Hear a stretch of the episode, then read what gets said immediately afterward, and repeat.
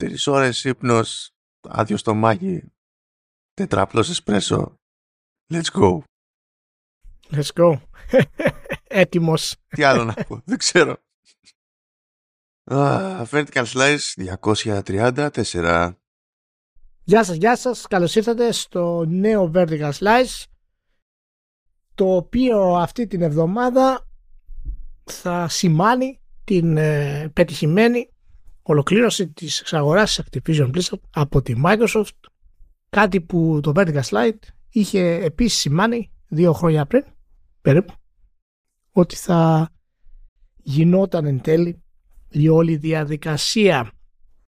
Λοιπόν, ε, κυρίως έχουμε ανάλυση για την εξαγορά αλλά πλέον με, με μια νέα προσέγγιση, την προσέγγιση ότι όλα έχουν λήξει και τι πραγματικά σημαίνει και τι είναι δυνατό να γίνει αυτή τη στιγμή με όλα τα στοιχεία τα τελικά που έχουμε στα χέρια μας για το Xbox, το Game Pass, την Activision Blizzard και μπορούμε πλέον να πάρουμε τις πιο ε, στεναρές και σημαντικές θέσεις για το μέλλον του brand του, του Xbox και του Game Pass βασισμένο σε αυτή την εξαγορά. Έχουμε ανάλυση από ένα πρόσφατο podcast που είχε το Phil Spencer και αναφέρει πολλά και ενδιαφέροντα μέσα ε, σε αυτό. Οπότε καταλαβαίνετε ότι κυρίως το κυρίως πιάτο του σημερινού podcast είναι η προσέγγιση σε αυτή την, ε, την εξαγορά και τις πόρτες που ανοίγει για, για το Xbox αλλά και φυσικά και πώς μπορεί να επηρεάσει αντίστοιχους ε, publishers ακόμα και platform holders όπως είναι η, η Sony και η Nintendo. Κατά άλλα έχουμε ένα δύο-τρία νέα έτσι ψηλό σημαντικά αλλά μάλλον μας ξεκινήσει με την εκδρομή του στη Λάρισα. Ναι, όπου θα φτάσω κατά πάσα πιθανότητα το ίδιο άϊπνος στη Λάρισα, οπότε αν, θέλ, αν είστε στη Λάρισα και θέλετε να δείτε κάτι αστείο ε, θα έχετε την ευκαιρία να σκάσετε στο Game Development Meetup του IGDA Greece που γίνεται στο Joyce. Ελπίζω πραγματικά να το λέω σωστά γιατί δεν μου το έχει πει κανένας στο μιλητό για να ξέρω αν το λέω σωστά. Αλλά το, το venue είναι J-O-I-S-T. Έτσι κι αλλιώς έχω πρόχειρο εκεί πέρα το link προς, τη, προς την εκδήλωση τουλάχιστον στο, στο facebook που έχει μαζεμένα τα στοιχεία τέλος πάντων για να, για να δείτε τυχαίνει εκεί πέρα να γίνουν δύο να γίνονται δύο πάνελ. Το ένα έχει να κάνει με επικοινωνία και media και τα λοιπά, οπότε κάπου εκεί θα φυτρώσω. Και τις ώρες που μάλλον θα ακούτε το, το, αυτό το επεισόδιο τώρα, ε, ή θα μπαίνω στο τρένο ή λίγο που θα έχει ξεκινήσει και θα αναρωτιέμαι πώς θα μείνω ξύπνιος για το επόμενο πεντάωρο και κάτι τέτοια. Βέβαια κακώς αναρωτιέμαι σε αυτές τις περιπτώσεις γιατί έχω ένα κουσούρι σε διαδρομές δεν έχει σημασία πώς είμαι, που, τι η διαδρομή είναι, πόσο αναπαυτικά είναι τα πράγματα ξέρω εγώ ή όχι. Δεν την παλεύω να κοιμηθώ που να έχω το Θεό Μπάρμπα. Το πήρα απόφαση, είχα αυτή τη θεωρία γενικότερα ας πούμε. Δεν, ήμουν, δεν είμαι κανένα από αυτούς που ε, έβρισκαν τρόπο στο, στο φανταριλίκι να γέρνουν κάπου για να τους παίρνει ο ύπνος. Ούτε, ούτε, αυτό δεν είχα πετύχει. Που το έκανε οποιοδήποτε. Και αφού απέτυχα σε, σε πτήση από Ρώμη, Βραζιλία, να με πάρει ο ύπνος. Ε, ναι, δεν είναι γραφτό. Δεν είναι γραφτό. Οπότε, επαναλαμβάνω, αν θέλετε να δείτε κάτι αστείο και τυχαίνει να είστε στη, στη Λάρισα, αυτή είναι η ευκαιρία. Μάλιστα. Ωραία. Λοιπόν, τώρα... ναι, είναι OK, okay, τι, τι να πω. Αυτός είμαι, παιδιά, αυτός είμαι. Και επειδή αυτός είμαι, είχα και κουλά επεισόδια True Ending τη, την εβδομάδα που, που κλείνει διότι εντάξει ώρες ώρες πραγματικά αν μπείτε στο μυαλό μου όταν έχετε να κλείσω ραντεβού για, για Gamescom θα τρομάξετε διότι θα λέτε ότι δεν, δεν μπορεί να τα κυνηγάει αυτά να τα κλείσει αλλά εγώ τα κυνηγάω να τα κλείσω γιατί είμαι βλαμμένο ε, λοιπόν έχω ένα preview για το Chessarama το οποίο είναι βραζιλιάνικο παιχνίδι και είναι ένα μάτσο από mini games που στην ουσία σου μαθαίνουν λίγο-λίγο από σπόντα ε, σκάκι. Οπότε έχουν, ξέρω εγώ, επίπεδο που προσπαθείς να χρησιμοποιήσεις πιόνια, ρε παιδί μου, για να στήσεις φάση για να βάλεις γκολ σε ένα μικρό γήπεδο ποδοσφαίρου, π.χ. Α, ok. Okay. Λέμε τώρα. και άμα θέλετε να καείτε μέχρι τέλους και να 'σαι full on σκάκι ας πούμε και εκεί γίνεται. Και έχουν κάνει κονέ τύποι με το chess.com, με Grandmasters, κανονικότατα όμως έχουν κάνει κονέ και στην πρόθεση δηλαδή. Γιατί έχουν προηγούμενο στο, στο χώρο. Και όταν το έκλεινα αυτό, δηλαδή όταν έστειλα ξέρω και λέω τώρα, θυμόμουν μια ιστορία στο στρατό εγώ, διότι προσπαθούσε ένας στο στρατό να μου μάθει σκάκι και μου έλεγε τα βασικά και ήταν σαν να μην τα άκουγα ποτέ, ας πούμε. Δεν ξέρω πώς μου διέφευγε πλήρως η πληροφορία. Ήταν δεν, ήμουν τρίπιος τελείως. Τρίπιος, τρίπιος. Και λέω, θα κάνω μια απόπειρα. Έστω και έτσι. Δηλαδή θα το δω, το, θα δω το gamification του ίδιου του game, τι, τι, τι θα γίνει. Και όταν έστειλα mail, λέω, παιδιά, κοιτάξτε να δείτε. Λέω, με νοιάζει, αλλά είμαι άχρηστος. Και μου λέει, δεν υπάρχει πρόβλημα, λέει. σα ίσα βολεύει καλύτερα στην προκειμένη. Λέω εντάξει, χαίρομαι που είναι θετικό που είμαι άχρηστος στο σκάκι. Anyway, από τα κουφά επίσης που έκανα σε αυτή τη ζωή ήταν να πατήσω τέτοιο, να τσεκάρω το Farming Simulator 22 που βγάζει Premium Edition. Που το Premium Edition τώρα είναι στην ουσία όλο το content που έχει βγει, όλα τα expansions που έχουν βγει τα τελευταία δύο χρόνια που τρέχει το παιχνίδι κτλ διότι πιο πολύ με νοιάζει το κομμάτι ξέρεις, της κοινότητας και της business εκεί πέρα. Διότι τώρα εμείς εδώ μεταξύ μας έτσι, πιθανότητες να ασχοληθούμε με Farming Simulator είναι πώς είναι αυτό το 22 εμείς είναι μείον 22 ως gamers θέλω να πω. Αλλά η business κρατάει, κρατάει καλά. Δηλαδή όλο αυτό το franchise είναι όντως εύρωστο ας πούμε σαν, σαν φάση. Βέβαια είναι και μέτρο για περίεργεια. Οπότε κάναμε κάποιες κουβέντες εκεί πέρα, όχι απλά για το περιεχόμενο, αλλά και για το ποιόν του κοινού, ρε παιδί μου. Δηλαδή, λες το κοινό, ε, τι, τι παίζει, πόσοι είναι αυτοί που ασχολούνται με τη γεωργία και το βλέπουν αυτό μετά από το ξέρω εγώ, κάτι χαλαρωτικό. Ή πόσοι είναι αυτοί που ξεκινάνε και τη βλέπουν και θα το γυρίσουν στη γεωργία. Γιατί υπάρχουν τέτοια παραδείγματα, ρε παιδί μου, στην κοινότητα αυτή. Οπότε αυτά με καλάγανε. Ε, και για κλείσιμο είχα το, το rip out που θέλω να σκεφτεί η Σιλία ότι είναι ένα shooter, λίγο roguelite, δηλαδή έχει κάποια missions τέλος πάντων που είναι πατάνε σε ένα story, αλλά τα περισσότερα είναι ε, τέλος πάντων procedurally generated και ξανά και ξανά και κάποια upgrades είναι persistent, κάποια δεν είναι, ok κτλ. Αλλά θέλω να σκεφτείς ένα διαόλι τύπου facehugger, στο πολύ περίπου όμως, στο πολύ περίπου.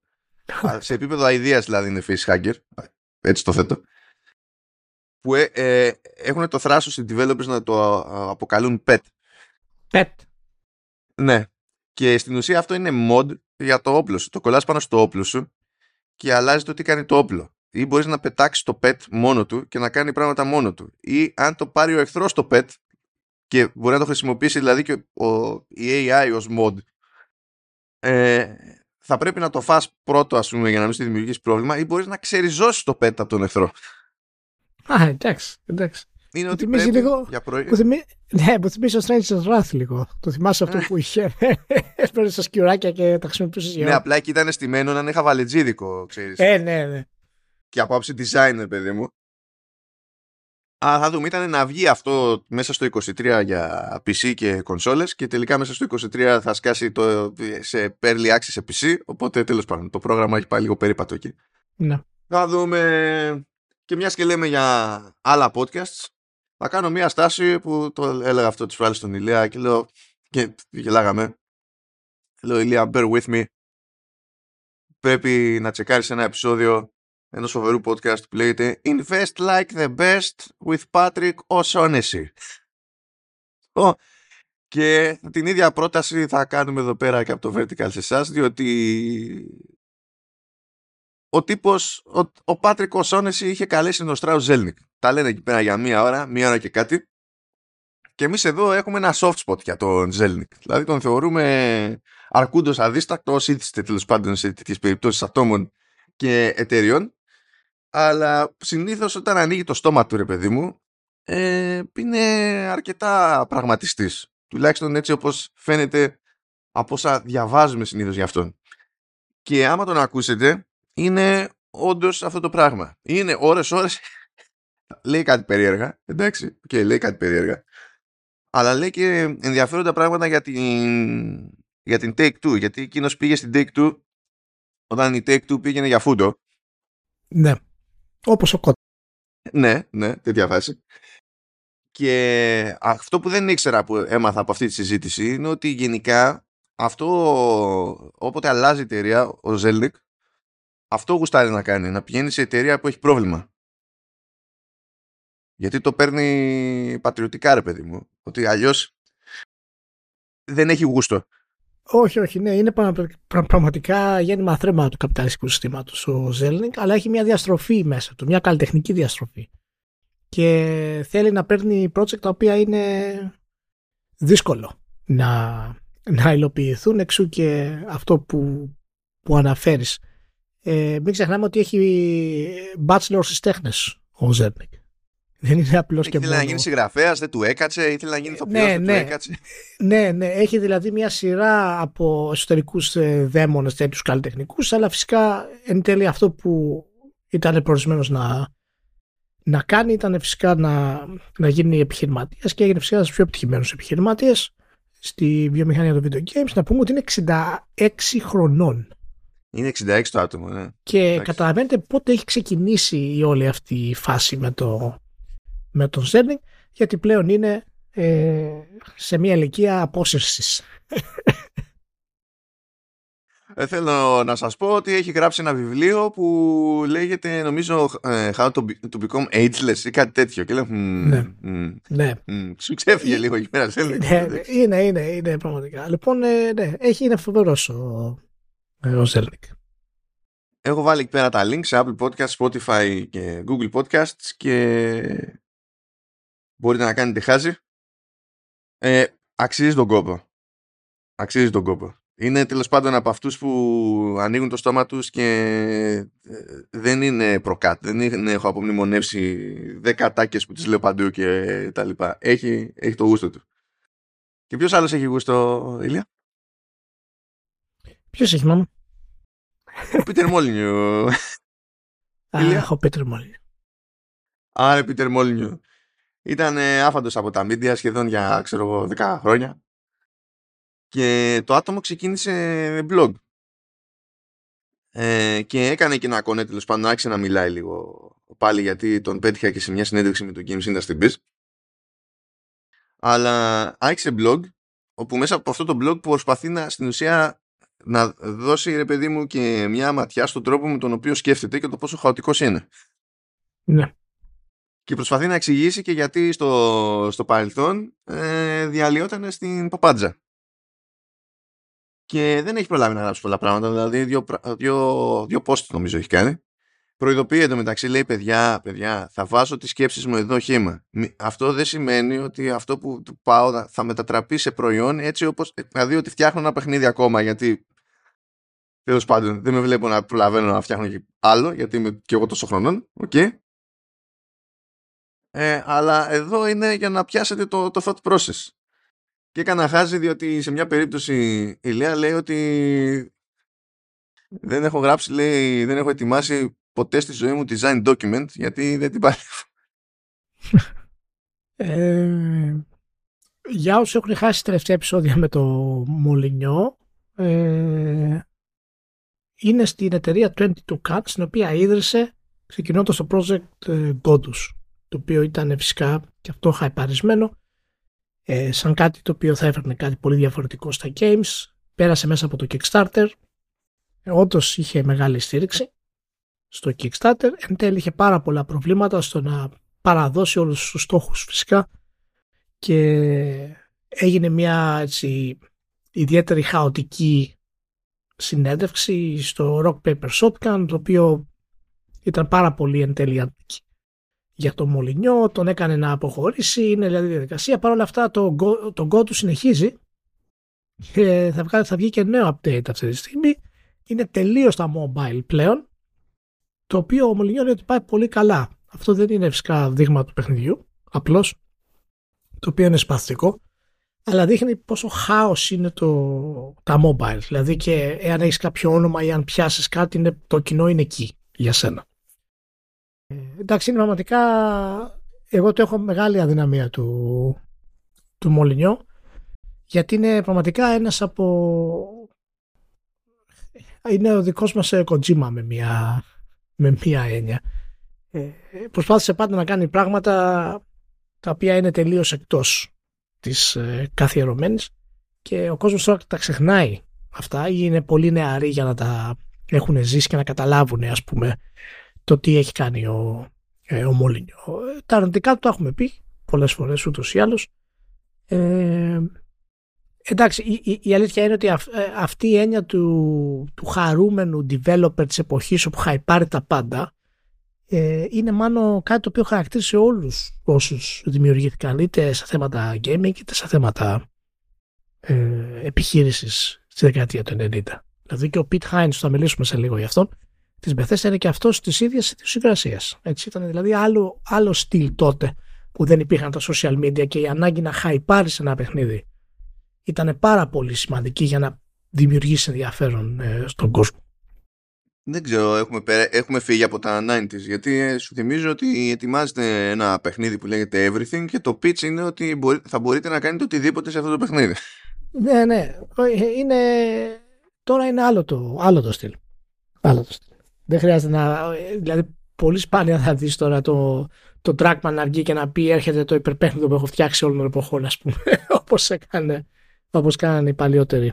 Εντάξει, ο Kojima βγαίνει ακόμα όμως. Δηλαδή για την περίπτωση της συνεργασίας με το Xbox λέει είναι ένα παιχνίδι που πάντα ήθελα να φτιάξω και τώρα αυτό και τα λοιπά. Είναι, ναι, αλλά ο Kojima είναι ο Kojima. Εντάξει, ο Kojima είναι ενεργός μέχρι τώρα. Και αυτό δείχνει πραγματικά τη μεγάλη του απήχηση που έχει. Αλλά εντάξει, είναι πολύ εύκολο να ξεχνάμε πραγματικά ότι δημιουργήσε το, το God Mode genre που λέμε στα video games και το Populous, το Power Monger, το Magic Carpet, το Syndicate, το Black and White, ε, το Dungeon Keeper, δηλαδή έκανε, πρά, έκανε πράγματα και κινήσεις ο Μολυνιό για την εποχή που ήταν όντως πολύ μπροστά από την, ε, από την εποχή τους. Σήμερα πραγματικά θα ήταν πολύ πιο εύκολο να υλοποιηθούν αυτά που ήθελε να κάνει ε, και δυστυχώς είδαμε την σταδιακή του πτώση μέχρι και σήμερα. Να, να σου πω την αλήθεια, εγώ είμαι, μου φαίνεται κάπως έτσι λυπημένο να βγαίνει αυτή τη στιγμή και να προσπαθεί να έχει πάλι παρουσία ας πούμε, στα, στα media δεν μπορεί να, να βγάλει το σπόρο από μέσα και τον καταλαβαίνω. Είναι, είναι δύσκολο πολύ όταν όλη η ζωή σου είναι αυτό το πράγμα και προσπαθείς πάλι να. Μα ζορίζεται. Λέει και όλα αυτά που έχει δημοσιεύσει τώρα ότι τέλος πάντων έχει και ψυχολογικά πλέον. Και ναι. ήταν, αυτό, το άλλο που δεν ήξερα ήταν ότι ήταν δυσλεκτικός, το οποίο δεν διευκολύνει όταν θες να γράψει design ναι. document. Ναι. Οπότε, ναι, okay. Ε, και ναι, απλά τη, παράλληλα δεν την παλεύει το άτομο. Δηλαδή υπάρχει για το gaming, είναι φωσφανάρι. Δηλαδή τα καλά τα κακά του δεν έχει σημασία. Το ζει. Ακόμη και τώρα το ζει, όσο αντέχει. Ναι, ναι, όχι. Αυτό, το, το, το, ναι, ναι, το λέει κιόλας. Ότι θέλοντας να επιστρέψεις σε μια πλατφόρμα και τα λοιπά, έχει να κάνει πάρα πολύ με το ότι έχει συνειδητοποιήσει το χρόνο πλέον. Και είναι, είναι, είναι τρομερό. Κοίτα, είναι μια ολόκληρη γενιά τώρα δημιουργών που φτάνουν, έχουν φτάσει στο τέλος της καριέρας τους έτσι και τα ίδια ισχύουν ας πούμε και για το, για το Warren Spector τα ίδια ισχύουν και για το Lanning ας πούμε ε, Stranger Wrath ε, τα ίδια ισχύουν και ξέχασα το, το δημιουργό του Bioshock. Yeah, ο Ken Levine. Ε, το Ken Levine. Ε, οπότε ε, είναι όσοι έχουμε ζήσει αυτή τη γενιά αρχές ε, τα 90s και πιο πριν βέβαια και αρχές ας πούμε 2000 τώρα θα αρχίσουμε να κάνουμε τον κύκλο μας σε αυτό και σίγουρα θα υπάρχουν πολλά έτσι συγκινητικά πράγματα που μπορούν να βγουν. Να δούμε. Επίσης ε, αποχωρεί από την Bethesda ε, Softworks ο Pete Hines. Έχει γράψει 20 τόσα χρόνια εκεί πέρα. Και σου λέει εντάξει βγήκε για το Starfield. Πάει και αυτό.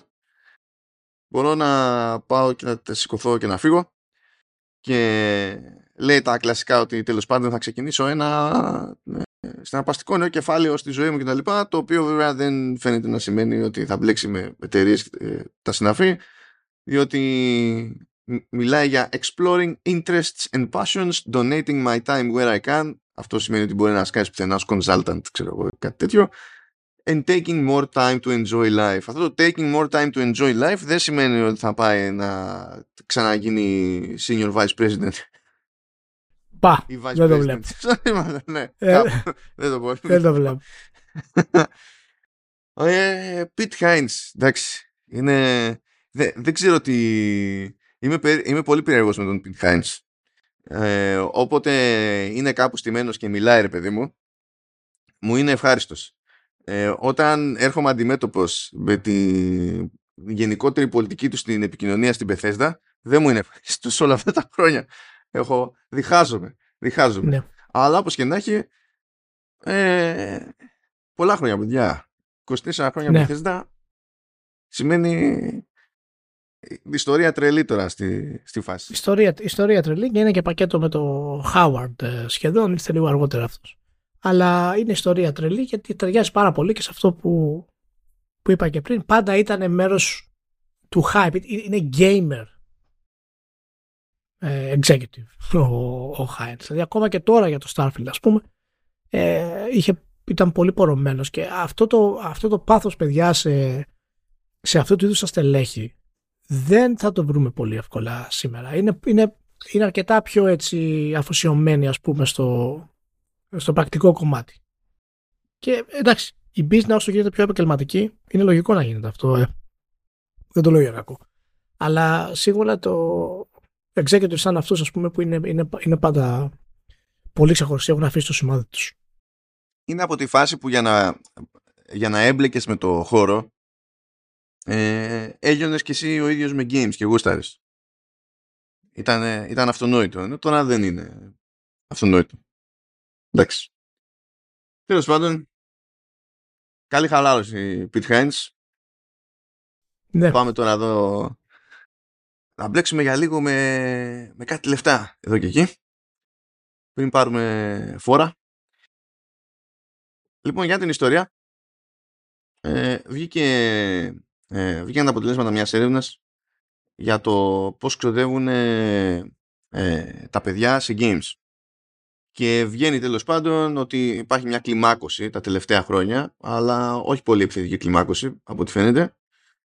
Εμ, και υποτίθεται λοιπόν ότι τα παιδιά ξοδεύουν περί τα 39 ευρώ το μήνα στην Ευρώπη σε games. Αυτό δεν σημαίνει ότι ξοδεύουν γενικά τα παιδιά σε games. Ε, για να λέμε μέσα σε games έτσι να πληρώνουν ξέρω εγώ για να αγοράσουν stuff μέσα σε παιχνίδι. Διότι ακόμη και μεγάλο βλέπω ακόμη μεγάλο ποσοστό τέλος πάντων που δεν ξοδεύει μία. Ε, στα αποτελέσματα της έρευνας βγαίνει λίγο και το τι είδους συνεννόηση έχουν με τους γονείς. Και λέει ρε παιδί μου ότι οι περισσότεροι ε, έχουν συμφωνήσει με τους γονείς ότι θα ζητήσουν άδεια πριν αγοράσουν. Αλλά πέφτει αυτό. Δηλαδή το 2020 το 45% ήταν με τέτοια συνεννόηση, τώρα το 38% είναι με τέτοια συνεννόηση. Π.χ. Απ' την άλλη βέβαια έχει αλλάξει, έχουν, η συνεννόηση, έχει ανέβει η συνεννόηση για το κοίταξε να δεις ξόδεψε, αλλά μέχρι τόσα ξέρω εγώ. Έχει μερικά ωραία εδώ, αλλά αυτό που μου κάτσε εμένα, γιατί τα υπόλοιπα μπορείτε να κάνετε χάρη και μόνοι σας, δεν είναι περίεργο, ε, αυτό που μου κάτσε εμένα είναι το που ξοδεύουν πλέον περισσότερο. Διότι το 34% λέει ξοδεύει σε πράγματα που έχουν επίπτωση στο gameplay. ναι. Ήταν, ε, δεν ήταν πρώτη κατηγορία αυτή ε, τα προηγούμενα χρόνια. Ήταν πιο κάτω. Είχε ξεκινήσει στο 27% το 2020 και τώρα είναι 34%. Και έχει έρθει ανάποδα η φάση με τα cosmetics. Διότι το 2020 ήταν ε, η- η- το πρώτο είδος τέλος πάντων στα, για τις συναλλαγές στα- με- στο 39% και τώρα έπεσε στο 31%. Εξακολουθούν και είναι μεγάλη business δηλαδή τα cosmetics, αλλά έχει γίνει κάτι περίεργο εδώ, το οποίο με ανησυχεί. Με ανησυχεί. τις σαν τις σ' ανησυχεί, μάνα. Διότι όταν είσαι, ξέρω εγώ, στην εφηβεία και καταλήγουμε στο προβλεπέμε στο κεφάλι σου να είναι να πληρώνεις για να επηρεάζεται το gameplay και το πάρουν χαμπάρι και οι υπόλοιποι γιατί μετά μεγαλώνεις και το θεωρείς προβλεπέ ε, αναρωτιέμαι πόσα, πόσα άλλα microtransactions θα μπουν στο FIFA Ultimate Team και στο NBA 2K και ζορίζομαι. Ηλία, δεν μπορώ άλλο. Δεν μπορώ. ναι. Ναι, αυτό ακριβώς. Αυτό ακριβώς. Θα, ναι. θα δούμε την επόμενη έρευνα. ναι.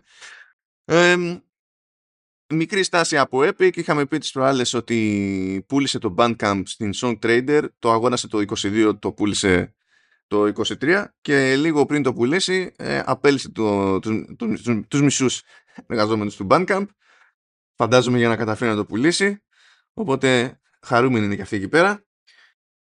Και στη συζήτηση που είχαμε κάνει για το θέμα του Epic Game Store επανερχόμαστε από σπόντα γιατί κάνει δύο κινήσεις τέλος πάντων μία κίνηση κάνει κάτι με απλά έχει δύο διαφορετικά ονόματα που είναι περισσότερο ζήτημα ξέρω εγώ σκοπιάς. Λοιπόν ξεκινά το πρόγραμμα λέει που λέγεται Now on Epic. Και στην ουσία σου λέει ότι κοίταξε να δεις μπορεί το παιχνίδι σου ε, να υπάρχει κάπου αλλού όλα αυτά τα χρόνια ε, άμα το φέρεις στο Epic Game Store και δεν έχουμε κάνει εμείς κάποια προηγούμενη συμφωνία, να σου πω ε, για αποκλειστικότητα κτλ. Η μία κυρώνει την άλλη. Αν το φέρεις στο Epic Game Store, τότε για 6 μήνες δεν κρατάω προμήθεια 12%.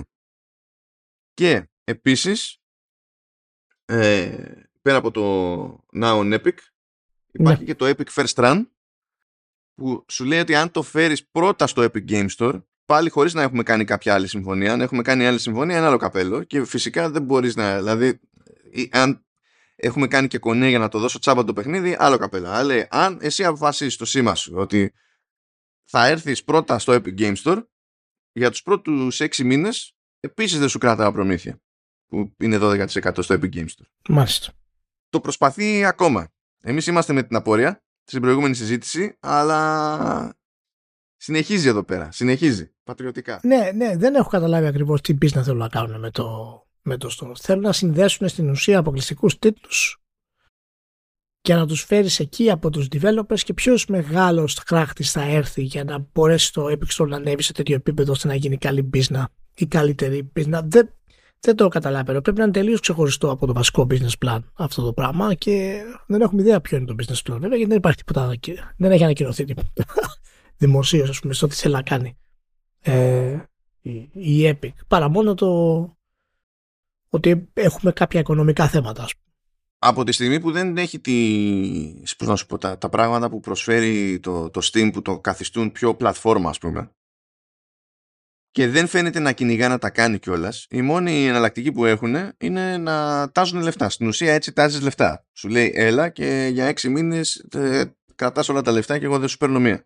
Ναι, ναι, όχι, okay, αλλά, τι, αλλά, ναι, αλλά τι αποτέλεσμα μπορεί να έχει αυτό, για ποιο λόγο να το κάνουν αυτό το πράγμα. Δηλαδή, ποια είναι η business που μπορεί να βγάλουν από αυτό; Να, να φέρουν, ας πούμε, 10 διαφορετικά indie και 5 ας πούμε double A ας πούμε παιχνίδια πρώτα; Ok, okay, και, και, και τι έγινε σε αυτό το πράγμα. Δηλαδή, ε, άμα φέρεις, άμα φέρεις τον κόσμο εκεί να κάνει migrate ας πούμε από το, από το Steam έτσι, δεν πρόκειται να κερδίσεις κάτι ιδιαίτερο γιατί όλα τα παιχνίδια που θέλει να παίξεις θα είναι διαθέσιμα στο Steam.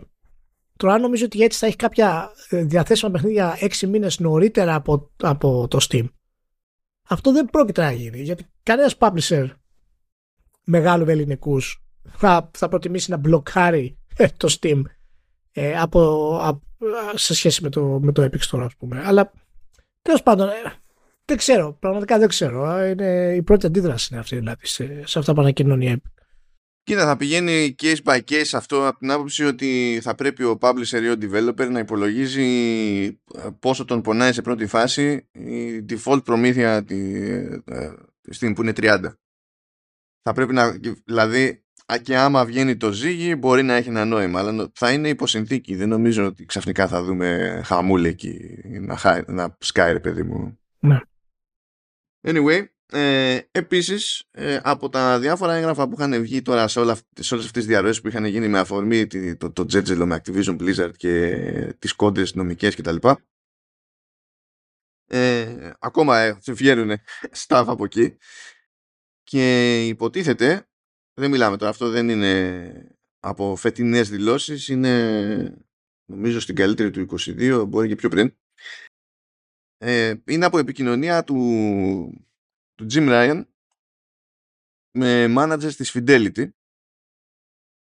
ε, που πάντων, οι άνθρωποι είναι, είναι επενδυτικοί εκεί πέρα, εντάξει, okay. και είχε ένα σχόλιο εκεί για τα περιθώρια κέρδους και τότε τουλάχιστον που έγιναν αυτές οι δηλώσεις και επειδή γινόντουσαν με το σκεπτικό ότι παιδιά κοιτάξτε να δείτε να σας εξηγήσουμε γιατί θα κάνουμε, θα δώσουμε πόνο σε, σε live games προχωρώντας και λέει ότι είναι το, το περιθώριο κέρδους διότι όσοι έχουν τα πράγματα λέει το δικό μας περιθώριο κέρδους στα παιχνίδια μας είναι λέει στα low teens. Αυτό δηλαδή σημαίνει ότι είναι πάνω από 10% και κάτω από 15% ενώ ε, σε παιχνίδια τέλος πάντων που σε κρατάνε και σου πουλάνε ό,τι και αν σου πουλάνε όπως ξέρω εγώ Candy Crush που έχει Activision, Call of Duty κτλ ε, το περιθώριο πηγαίνει και πάνω από 30% το οποίο τέλος πάντων, άμα πιάσει ένα live game, αυτό δεν είναι περίεργο. Βασικά, άμα παραπιάσει ένα live game, αυτό το 30% μπορεί να είναι και μικρό. Τέλος πάντων, το σκεπτικό είναι αυτό. Απλά μπήκανε κάποια έτσι πιο συγκεκριμένα νουμεράκια, ας πούμε, για να έχουμε μια τάξη μεγέθους. Γιατί μπορεί να μην ξέρουμε σε κάθε περίπτωση πόσα ξοδεύει η Sony για την Α ή Β παραγωγή κτλ. Δεν θα μας πει μετά πόσα έβγαλε ακριβώς το κάθε παιχνίδι. Αλλά τέλος πάντων τώρα ξέρουμε ότι συνήθως στη σούμα, άμα τα βάλουμε όλα μαζί, το τι έχωσε σε παραγωγή και το τι, και το τι έβγαλε, σημαίνει ότι λειτουργεί με ένα περιθώριο κέρδους το οποίο είναι δεκακάτι. Ναι. Που για software δεν το λες και υψηλό, γενικά, άμα μιλάμε για software, έτσι. Βέβαια, άλλο το entertainment software, άλλο το software software. δηλαδή, δεν θα ξυπνήσουμε μια μέρα και θα έχει περιθώριο 70% όπως είναι το, το Microsoft 365, αλλά εντάξει, ok, okay, τι να γίνει. Ναι πάει και αυτό. Ε, μετά να κάνω μια γρήγορη στάση σε Netflix Games διότι τέλος πάντων έκανε ένα ρεπορτάζ εκεί το Wall Street Journal που απλά λέει πράγματα που έχουμε ξαναπεί εδώ πέρα πολλές φορές για Netflix Games. Ε, δεν σημαίνει τίποτα όλο αυτό. Ε, δεν έχει κάτι καινούριο. Έχει ένα πράγμα όπως που ήθελα να το σχολιάσω επειδή είχε πλάκα. Γιατί λένε οι τύποι ότι τέλος πάντων θα αρχίσουμε να κοιτάζουμε και σε πιο μεγάλες παραγωγές και, και, και όλα αυτά προβλεπέ. Αλλά στο ρεπορτάζ αυτό αναφέρεται ότι θα γίνει, έγινε μια προσπάθεια τέλος πάντων να πούνε ότι βάζουν στον κατάλογο του, του, Netflix Games και κάποιο GTA που αν το εννοούν με τα τρέχοντα δεδομένα θα έπρεπε να είναι κάποιο mobile port ας πούμε. Αν είναι για να πεις ότι πες ότι το καταφέρνουν και το καταφέρνουν σύντομα. Γιατί ακόμη δεν έχουν μπλέξει ιδιαίτερα με παιχνίδια ναι. για άλλες πλατφόρμες. Και σε χρόνο μηδέν σε χρόνο μηδέν διεθνώς ο ειδικός τύπος αυτό που, που άρχισε να λέει είναι ότι η Netflix προσπαθεί να, να πάρει GTA δεν ξέρω γιατί αυτό είναι σημαντικό Πώς θα το πάρει, θα το πάρει θα το, στο κατάστημα, θα το παραγγείλει, πού θα το, πώς θα το πάρει. θα πάει στο, στο Zelda να κάνουν συμφωνία. Δεν μας λέει. Ναι, θα πει, «Ε, θα αγοράσω τόσα Αποκλειστικό, Αποκλειστικός και δώσουμε αποκλειστικός στο το GTA. Εντάξει. Οκ, εντάξει. Δηλαδή, στην καλύτερη θα πάρει ένα από τα mobile, ξέρω εγώ τέτοιο. Θα πάρει το San Andreas ό,τι να είναι και θα το πετάξει εκεί μέσα. Μπράβο. Απλά ξαφνικά, ξέρεις, βαρέσαμε το keyword τώρα και πρέπει έχουμε ευκαιρία να γράψουμε για GTA. Και ξεπατωθήκαν όλοι να λένε το, το ίδιο ανούσιο πράγμα, ας πούμε, σαν, σαν φάση. Δηλαδή, ξενέρα. Anyway, πιο σοβαρά πράγματα. Μιας και μιλάμε για GTA που είναι από τα πιο επιτυχημένα παιχνίδια, ειδικά το 5 τέλος πάντων, είναι από τα πιο επιτυχημένα παιχνίδια όλων των εποχών. Με πόσο ήταν; Νομίζω το τελευταίο νούμερο ήταν 185 εκατομμύρια αντίτυπα, κάτι τέτοιο. Τα άλλα καλά έχουν πάει. καλό. καλό franchise. Απλά έτυχε αυτές τις μέρες να τρέξει και το Minecraft Live του 2023 και δεν θα σας κουράσουμε τώρα με το ότι αλλάζει με το update 1,21. Δεν θα μπλέξουμε με ίδια πράγματα και ιστορίες. Απλά θα ναι. σας πούμε αυτό που είπαν και οι τύποι εκεί ότι κοιτάξτε να δείτε πιάσαμε τα 300 εκατομμύρια αντίτυπα. 15 χρόνια αλλά 300 ε, εκατομμύρια αντίτυπα. Νομίζω καλά είναι. Καλά είναι. Εντάξει, καλά είναι. καλά είναι τα αντίτυπα. Καλά είναι. θα μπορούσαν να έχουν πάει και καλύτερα. Θα δούμε. Θα κάνουν ό,τι μπορούν τα παιδιά. Θα κάνουν... Έχω, ακούσει, έχω ακούσει ότι ετοιμάζουν επιτέλους και το port σε Xbox Series και PlayStation 5. Μπορεί να δουν ναι. ένα νέο κύμα. Α, μάνα. Ναι. Και τώρα, παιδιά, πάμε. Xbox και Activision Blizzard. Ε, γέλασα απίστευτα που ολοκληρώθηκε αυτή η Οδύσσια αν και το FTC το χαβά του, αλλά τέλος πάντων ε, ολοκληρώθηκε Παρασκευή και 13. Ναι. Ήταν από μόνο το αστείο. Αυτό. Μια τυχερή μέρα για τη Microsoft. Για χαρά. Για χαρά. Κάπως έτσι. Βγαίνει λοιπόν το CMA και λέει εντάξει δίνουμε το OK και επειδή το CMA δεν θέλει να ξεχάσουμε ότι είναι και clone έκανε το, το κλασικό ρε παιδί μου που κάνουν οι πολιτικάντιδες ότι σε περίπτωση που δεν το πήρατε χαμπάρι θα σας εξηγήσουμε γιατί όλο αυτό που έγινε ε, τώρα που δίνουμε και το OK γιατί αποδείξαμε ότι είμαστε οι καλύτεροι στο CMA και λέει ότι είναι φοβερό αυτό που κάναμε και εμείς πιέσαμε τη Microsoft να, ε, να αλλάξει τα πράγματα και κατέληξε σε, στη συμφωνία τύπου Ubisoft ξέρω εγώ και τα λοιπά. Και αυτό δείχνει τι, τι, τι δύναμη μπορούμε να έχουμε και τι δουλειά κάνουμε για να προστατεύσουμε την αγορά και την τόσο σημαντική αυτή η αγορά που είναι το cloud gaming που θα αλλάξει το σύμπαν, τον κόσμο, την ιστορία της ανθρωπότητας και ήμουνα σε φάση ξέρω εγώ κούραση. Κούραση. Θα πρέπει να σας λέει κάτι για, για τις προοπτικές του cloud gaming το ότι η Microsoft συμφωνεί εκτός Ευρωπαϊκής Οικονομικής Περιοχής αν θέλει να βάζει στο cloud το δικό της τα παιχνίδια που μόλις αγόρασε με την Activision να ζητάει τα, την άδεια της Ubisoft. Θα πρέπει να σας λέει κάτι αυτό. Εντάξει, αυτό, αυτό με το cloud gaming πρέπει να είναι το μοναδικό πράγμα που διαφωνούμε με το Μάνο πάρα πολύ, νομίζω. Στα υπόλοιπα γενικά είμαστε συμφωνημένοι. Εγώ πιστεύω ότι όντως είναι το μέλλον και γιατί το ζω Οπότε η, η, η προοπτική μου τουλάχιστον είναι πολύ μικρή για τη χώρα που ζω. Είναι ακριβώς αυτό. Δηλαδή ε, είναι, είναι δυνατό ας πούμε και δεν χρειάζεται τίποτα άλλο. Α, να, να σου πω επειδή ανεβάζει τώρα τιμές στο τέτοιο το GeForce Now θυμάμαι είδα ποια ήταν η νέα απλά δεν έβρισκα εύκολα ποια ήταν η προηγούμενη η νέα και καλά θα είναι για το Ultimate whatever αυτό που σου δίνει ξέρω ναι. τούμπανο τόλα Νομίζω πηγαίνει 23 ευρώ, αλλά η προηγούμενη ποια ήταν αυτή που πλήρωνες τόσο καιρό; 19. 20, 20. 19,99. 20. Οπότε είναι ένα 15% πάνω δηλαδή. Okay. Ναι, συνέχισε. συνέχισε. Είναι τέτοιο. Οπότε ε, αυτό είναι από τα λίγα πράγματα που διαφωνούμε με το Μάνος. Σκάς συμφωνούμε στο ότι αυτό δεν είναι κάτι που θα γίνει εύκολα ή θα, ε, θα γίνει σε όλες τις χώρες και θα αντικαταστήσει τα πάντα κτλ αλλά, αλλά εν τέλει το γρήγορο ίντερνετ θα είναι διαθέσιμο στο πλανήτη σε ταχύτητες αδιανόητες. Γιατί έτσι, έτσι είναι η τεχνολογία. Και πιστεύω ότι είναι πολύ, καλύτερη, είναι πολύ καλύτερη η μπίζνα εν τέλει από το να πουλάς ε, κονσόλες. Και κονσόλες γενικά έχουν το καλό τους, όπως και τα physical κτλ. Το ξέρω ότι ο κόσμος μένει νοσταλγός του παρελθόντος πάρα πολύ. Εγώ είμαι από τις εξαιρέσεις, θα έλεγα. Έχω άλλες νοσταλγίες, έχω άλλα τέλος πάντων.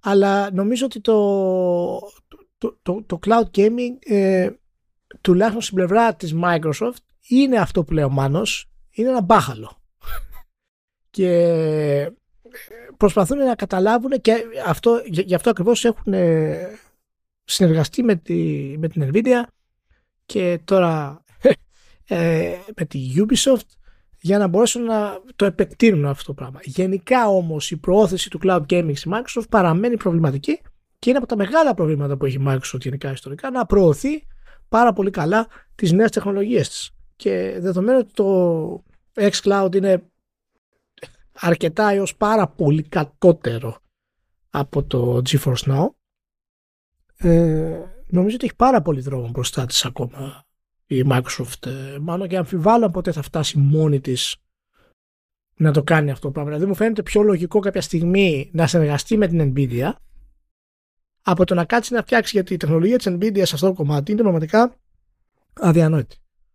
Ε, δηλαδή... Πάντως μέχρι στιγμής στο... Επειδή κάπου δεν θυμάμαι που το βρήκα. Βρήκα και καλά πόσο χρήμα βγάζει ανά ώρα engagement η Microsoft ναι. ε, από κάποιον που παίζει locally ε, και από κάποιον που παίζει στο cloud και βγάζει ουσιοδός λιγότερα χρήματα ανά ώρα engagement. Δηλαδή από την πλευρά της Microsoft μέχρι στιγμής αυτό που κάνει δεν αξίζει τον κόπο.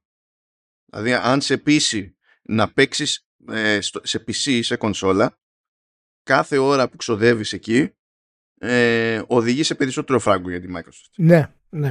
Ε, και ισχύει αυτό το πράγμα. Το cloud γενικότερα φυσικά ακριβώς επειδή είναι η αρχή του ε, δεν έχει την ευκολία της κονσόλας δεν έχει τα προβλήματα τα, τα, τις ευκολίες και γενικά το πόσο άνετα μπορείς να ράξεις, να πατήσεις ένα κουμπί και να παίξεις. Ε, έχει κάποια θέματα ακόμα. Δηλαδή κάποιες ε, ασυμβατότητες ε, με το ίντερνετ μπορεί να είναι περίεργο και είναι ακριβό βέβαια. Έτσι, δηλαδή φυσικά το να δίνεις 20 ευρώ το μήνα και 22 προς 3 για να παίξει ένα παιχνίδι στο τόσο δεν γίνεται. Εγώ το έχω τώρα απλά γιατί παίζω το Baldur's Gate ας πούμε και το, και το Cyberpunk ξανά στο PC. Γιατί θέλω να το δω όπως είναι στο καλύτερο PC ever ας πούμε. Αλλά ε, είναι όλο το business plan ακόμα δεν είναι ε, σωστό. Είναι δύσκολο. Και υπάρχει μόνο ένας παίχτης. Δηλαδή αν εξαιρέσουμε την Αμερική που υπάρχει το Shadow, το οποίο και αυτό πάει κάτω, ε, μόνο Nvidia είναι διαθέσιμη μάλλον. Και η Microsoft στην ουσία ε, στην, και, και ακόμη και έτσι και, δεν είναι, και η Sony, δεν είναι και το η ίδιο Sony, πράγμα. αλλά τέλος πάντων δεν είναι το ίδιο πράγμα. Και ναι, ακόμη και ακριβώς. έτσι δεν είναι το ίδιο πράγμα. Δηλαδή, Sony και Microsoft είναι στην ουσία το ίδιο πράγμα. Αυτό που κάνουν σε streaming. Αυτό που κάνει η Nvidia δεν είναι το ίδιο πράγμα. Δηλαδή, ξεκάθαρα η όχι. Nvidia σου νοικιάζει hardware. Η Sony Ναι, και ναι. η Microsoft δεν σου νοικιάζουν απλά hardware. Ναι, ναι, όχι, όχι. Είναι, είναι διαφ- και, και γι' αυτό έχουν και τόσα πολλά ε, θέματα ε, για αυτό το κομμάτι. Αλλά τέλος πάντων, ε, εντάξει, γυρίζουμε σε αυτό που λέγαμε εξ αρχής ότι πω, πω τι πρόβλημα είχαν ε, ε, με το cloud gaming, ε, η CMA και, και τα λοιπά. Ε, ενώ είναι τόσο μικρό ακόμα σε, σε αγορά. Ναι, ναι, εντάξει. Τέλος πάντων, θα γίνει και αυτό το πράγμα. Έκανε τέτοιο. Έβγαλε και ένα. Κάνει και μια δημοσίευση η Ubisoft να εξηγήσει χοντρικά το, το τι παίζει. Ναι.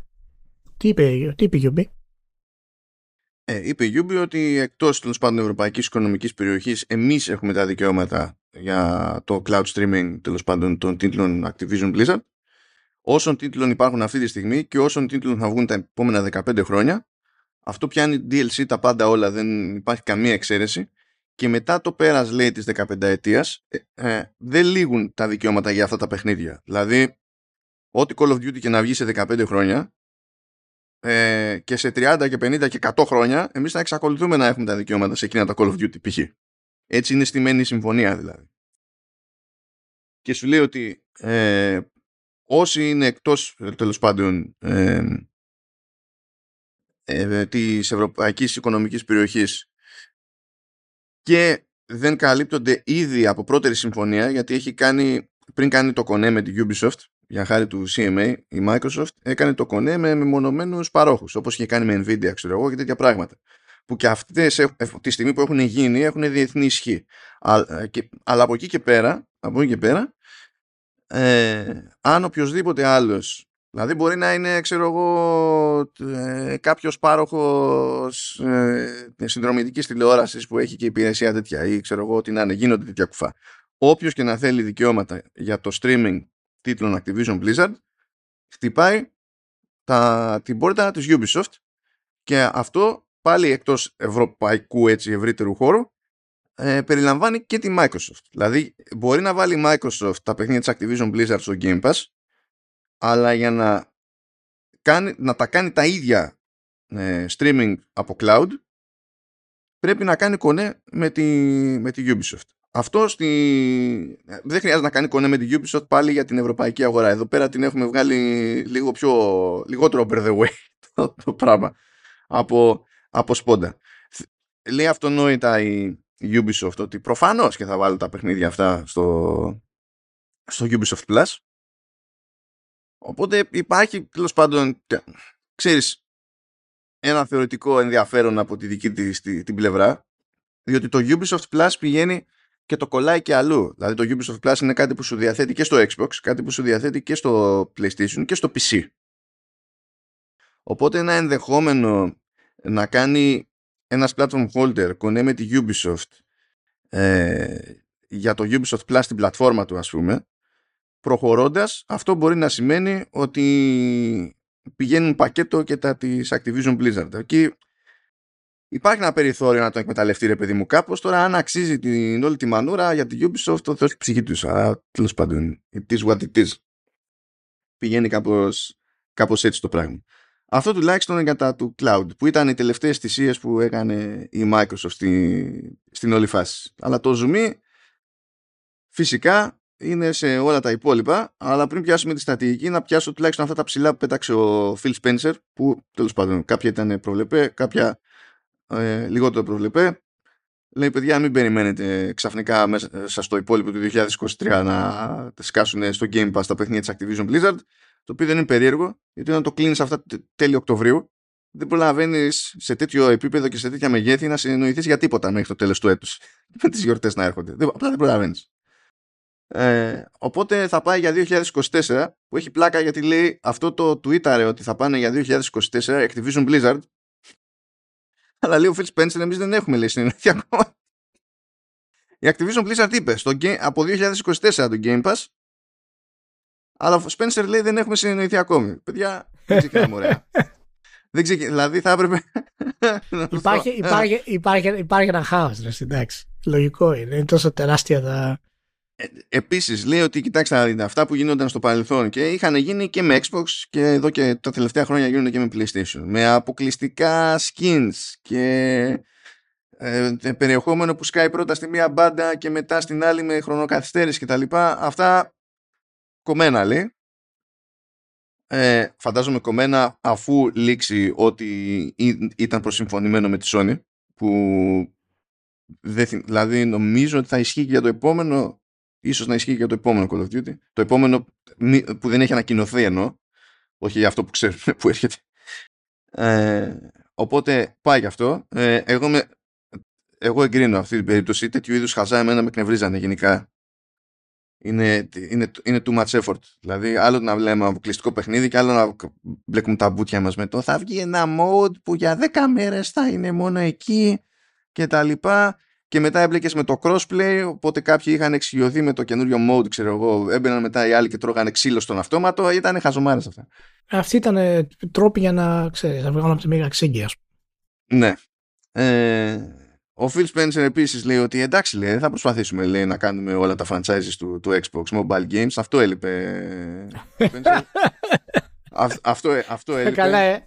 Εμένα, εμένα με τρομάζουν δύο δηλώσεις, θα το ξέρεις. Όταν είναι. Ε, ε, με τρομάζει ότι η Microsoft εξακολουθεί να πιστεύει ότι τώρα που έχει την King, γιατί εντάξει, προφανώς θα κάνει το τζίρο που κάνει η King σε mobile ότι ξαφνικά θα ανοίξουν διάπλατα οι πόρτες του mobile gaming για το, για το Xbox και ότι γίναμε. Αυτά δεν γίνονται, δεν είναι, okay? Ναι, είναι ε, φυσικά είπε ότι ναι, προφανώς, προφανώς και μας ενδιαφέρει να επανέλθουμε σε franchises που ε, τα έχει αφήσει πίσω της τόσο καιρό Activision Blizzard, αλίμονο. Δηλαδή είναι, είναι δυνατόν να μην σε, σε όλη αυτή τη φάση. Και από εκεί και πέρα ε, βλέποντας και κάνοντας Ας πιάσουμε... Α, συγγνώμη, θέλω να, ε, να αναφέρω και το ότι ο Bobby Kotick μένει μέχρι το τέλος του 2023. Στην ουσία είναι για την τιμή των όπλων. Είναι λογιστικό το ότι περιμένει να κλείσει το έτος, ας πούμε. Αλλιώς θα την έκανε αύριο. Ε, και θέλω να πω ότι συγκλονίστηκα λίγο με, το, με την κάλυψη της συγκεκριμένης πληροφορίας από το, ε, το gamedeveloper.com το οποίο εντάξει, δέχομαι να είναι στα εργασιακά θέματα κάπως στρατευμένο, αλλά δέχομαι τον, τον οποίο, δηλαδή δεν μου κάνει εντύπωση να είναι στραβωμένος κάποιος με τον Bobby Kotick. Δεν θα του πω μην είσαι στραβωμένος με τον Bobby Kotick. Αλλά ε, όταν θες να, να πεις ότι παιδιά κοιτάξτε να δείτε ο Bobby Kotick από το 2024 φεύγει την Activision Blizzard αυτή είναι η τελευταία του χρονιά. Και δια, επιλέγεις τον τίτλο ε, ο CEO της Activision Blizzard Bobby Kotick δεν θα χάσει τη δουλειά του πριν το τέλος του 2023 είσαι λίγο εντάξει δηλαδή έχεις ξεχάσει τη δουλειά κάνεις εκείνη την ώρα. Έχει πολύ πλάκα γιατί αν ρωτήσει κάποιον τι, ποιο είναι το πρόβλημά σου με τον Bobby Kotick δεν έχει να απαντήσει εγώ είμαι 100% σίγουρος αυτό που θα πούνε ε, αυτό που λένε όλοι είναι «Ω, κατέστρεψε τα games γιατί είναι καπιταλιστής» Αυτό, αυτό, αυτό είναι το βασικό επιχείρημα, μα ρωτήσεις κάποιο. τι, τι σου έκανε ένα ο Κώτικ, ποιο είναι το πρόβλημά σου με, το, με τον Κώτικ. Ε, θα έχει πολύ ενδιαφέρον να δούμε ποιο, αν, αν κάποιος έχει επιχειρήματα, ποιο είναι το πρόβλημα. Υπάρχουν, ε, Απλά με ενδιαφέρει πάρα πολύ να δω, με ενδιαφέρει πάρα πολύ αν, αν ο κόσμος το ξέρει. Γιατί κυρίως είναι ε, αυτοί οι άχρηστοι που μας εκμεταλλεύονται και μπλα μπλα κτλ. Ε, τι σου έκανε εσένα προσωπικά, ας πούμε, θα ήθελα να μάθω όταν κάποιος λέει το Bobby Kotick. Τα κλασικά social media, social media analysis. Μέχρι και single player στο Call of Duty σου κράτησε όλα τα χρόνια ο Kotick. Τι σου, τι σου κράτησε δηλαδή ο Kotick. Για να μου το εξηγήσεις, να το καταλάβω και εγώ, ρε παιδί. Ε, πριν, το, πριν το ξεχάσω, ε, υποτίθεται ότι το FTC δεν έχει παρατηθεί, αλλά επειδή το σχετικό δίκαιο στη, στις ΗΠΑ είναι μεθυσμένο, η λογική είναι ότι η μόνη επιλογή που έχει το FTC ε, είναι παρότι έκλεισε η εξαγορά να συνεχίσει νομικές διαδικασίες και άμα πούμε ότι κάτι πετυχαίνει κάποια στιγμή θα πρέπει να γίνουν πράγματα κατόπιν εορτής κτλ. Αν πετύχει οτιδήποτε το FTC εγώ θα μείνω κόκαλο αλλά αυτό. That's it. Πάμε. Πάμε. Ναι, και να πετύχει κάτι θα είναι καμία ακόμα παραχώρηση, ας πούμε. Όχι κάτι ιδιαίτερο. Ε, λοιπόν, πού θες να το πιάσουμε τώρα; Καταρχάς να πω ότι αρχικά, για να είμαστε συγκεκριμένοι, η εξαγορά δεν είναι 69 δις, παιδιά, είναι 68,7. Έτσι, να είμαστε συγκεκριμένοι. Σας παρακαλώ. Σας παρακαλώ. Θυμά, δηλαδή. Θυμάσαι κάποτε που. Άλλο 69, άλλο 68,7 δεν κατάλαβα ποτέ γιατί κάποιοι λέγανε ότι ήταν 72. Δεν το κατάλαβα. Μα το Θεό, δεν το κατάλαβα. Παιδιά, 68,7. Σας παρακαλώ, 68,7 είναι 300 εκατομμυριάκια. δεν, είναι, δεν είναι, έχει διαφορά. 300 εκατομμυριάκια. Διαφορά. Τόσο είναι, τόσο πρέπει. Άσε, άσε. Εγώ αισθάνομαι ότι βγαίνει ρηγμένος ο Κότικ, διότι στα δύο χρόνια που μεσολάβησαν πήγε και τέρμα θεό πληθωρισμός. Ε. Δεν σημαίνει τα 69, δεν σημαίνει τα, το ίδιο πράγμα που σήμαιναν πριν δύο χρόνια. Κρίμα, κρίμα. το παιδί, κρίμα για το μερίδιο που έχει. Ναι. Λοιπόν, να πάρουμε στα γρήγορα ε, τη συμφωνία με τη Ubisoft ε, και να την ξεπετάξουμε γιατί δεν έχουμε πολλές πληροφορίες ε, ακόμα. Είναι ένα κομμάτι που η Microsoft επέλεξε να κάνει για να περάσει τη συμφωνία. Δεν είχε καμία υποχρέωση να το κάνει ιδάλλως ε, διαφορετικά. Ε, χρησιμοποίησε έναν, ε, ένα third party, ας πούμε, προ, distributor για να μπορέσει να περάσει, ας πούμε, το, ε, το cloud. Αυτή η συμφωνία φυσικά και βολεύει τη, τη Ubisoft σε περίπτωση που η Ubisoft αποφασίσει να πάει σε διαφορετικά ε, μονοπάτια και να επεκταθεί έτσι. Εγώ δεν πιστεύω θα το κάνει και ότι θα είναι βασικό κομμάτι της business αυτό το πράγμα, κυρίως γιατί το cloud ε, δεν είναι ε, βασικό κομμάτι business καμίας ε, εταιρείας. Και ιδιαίτερα φυσικά δεν πρόκειται να είναι της Ubisoft με όλο το σεβασμό που έχω στη, στη γαλλική εταιρεία. Οπότε ε, αυτό το κομμάτι για μένα το βλέπω μια υποχρεωτική ας πούμε επιλογή που έκανε η Microsoft για να προωθήσει τη συμφωνία. Ε, δεύτερον, οι δηλώσεις για το ότι ε, δεν θα κάνουμε τα franchise mobile games του, του Spencer. Όπως είπα και πριν, όταν κάποιος λέει τέτοια πράγματα preemptively, πριν ξεκινήσει η διαδικασία, έχει ήδη αποφασίσει ότι το 90% θα είναι σε mobile, ε, σε mobile συσκευές και είναι, είναι κομμάτι αυτό της επιχειρηματικής λογικής. Η business αυτή έχει δύο κομμάτια, η επιχειρηματική λογική και η δημιουργική ε, λογική. Η παραγωγική ας το πούμε έτσι. Η επιχειρηματική λογική ε, πιέζει και μας λέει ότι αναγκαστικά για να αρχίσει να φέρνει πίσω έσοδα ε, πρέπει όσο είναι δυνατόν τα περισσότερα κομμάτια, ε, τα περισσότερα franchises να βγουν στα mobiles. Είναι πολύ λογικό να το περιμένετε και δεν θα σας καταστρέψει κανένας. Μην αγχώνεστε, μην αρχίσετε να φωνάζετε. Ω, μας κατέστρεψε όλα τα franchises. Όχι, απλά αυτοί θα χάσουν λεφτά. Αυτό θα συμβεί. Ναι, μας τα έβγαλε αυτό και τα λοιπά. Λοιπόν, είναι, αυτό υποχρεώνεται από την πίσνα. Δηλαδή, για να σκεφτείτε τέτοιες αποφάσεις, όταν ε, πήγε ο Spencer για να κάνει την ανακοίνωση ε, στη Microsoft στον Ναντέλα και να του πει: Θέλω να αγοράσουμε τη, την Blizzard. Ε, οκ, ε, okay, του είπε: Πώς θα φέρεις πίσω αυτά τα χρήματα; Α, το πιο βασικό είναι το mobile gaming. Γιατί θα πάρουμε τη King και μέσω της King θα ξαπολύσουμε όλα τα franchises της Blizzard και θα γίνουμε διάσημοι και ακόμα περισσότερο ας πούμε, πλούσιοι κτλ. Okay, λοιπόν, worst case σενάριο, καλέ μου Σάτια, worst case σενάριο, Candy Crush. Candy Crush. Λοιπόν, οπότε αυτό να το περιμένετε ε, και δεν είναι κάτι το οποίο ε, θα δημιουργήσει κάποιο ιδιαίτερο πρόβλημα. Είναι μέρος της business, είναι στην επιχειρηματική λογική ε, της εταιρείας. Δεύτερον, ε, η ανακοίνωση, η δήλωση του Spencer ότι θέλουμε να επισκεφτούμε ε, παλαιότερα franchises της, ε, της Blizzard. Είχαμε πει στο Vertical Slice όταν κάναμε ανάλυση αρχική ότι αυτό θα έπρεπε να είναι μία από τις βασικές στρατηγικές της Microsoft για την Blizzard. Η Microsoft είναι σε μία ιδιαίτερη θέση αυτή τη στιγμή να δημιουργήσει τη δική της Naughty Dog.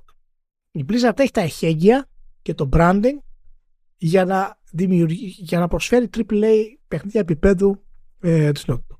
Για να συνεννοούμαστε, όταν λες Blizzard εννοείς συγκεκριμένα Blizzard ή Activision Blizzard; Όχι, όχι.